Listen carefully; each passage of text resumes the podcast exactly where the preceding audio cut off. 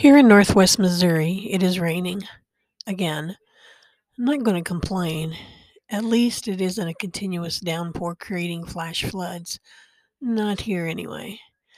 I've spent an interesting two weeks experiencing my aging body in a way I didn't particularly want to go through.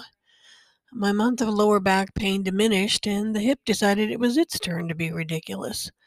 Whether I pulled a tendon or the hip was out of place somehow, I don't know. I'm just thanking God that today I can walk when there were days last week that was a struggle. Good timing, because today I'm visiting the doctor and maybe she can tell me what happened. Even during that patience trying time, the Lord has given me fruitful periods of study and prayer. I've decided to take a break from the frantic writing schedule with my fiction and put more time into inspirational writing. I enjoy fiction writing, but it won't stop. It's just taking a slower, more relaxed pace. What I am going to do is change the blog schedule a bit. The Sunday worship will continue, and Thursday will continue to be the communication blog, a reflection of thoughts of things the Lord has taught me, sometimes long, sometimes not. On Tuesdays, I will begin a continuing study on a book or chapter in the Bible.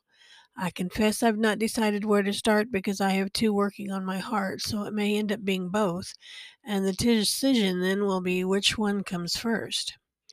It always fascinates me how God moves so clearly in our hearts to give us direction amid trying times. Perhaps because we naturally focus more on Him. Maybe we admit just how much we need Him. A father's touch to show His love.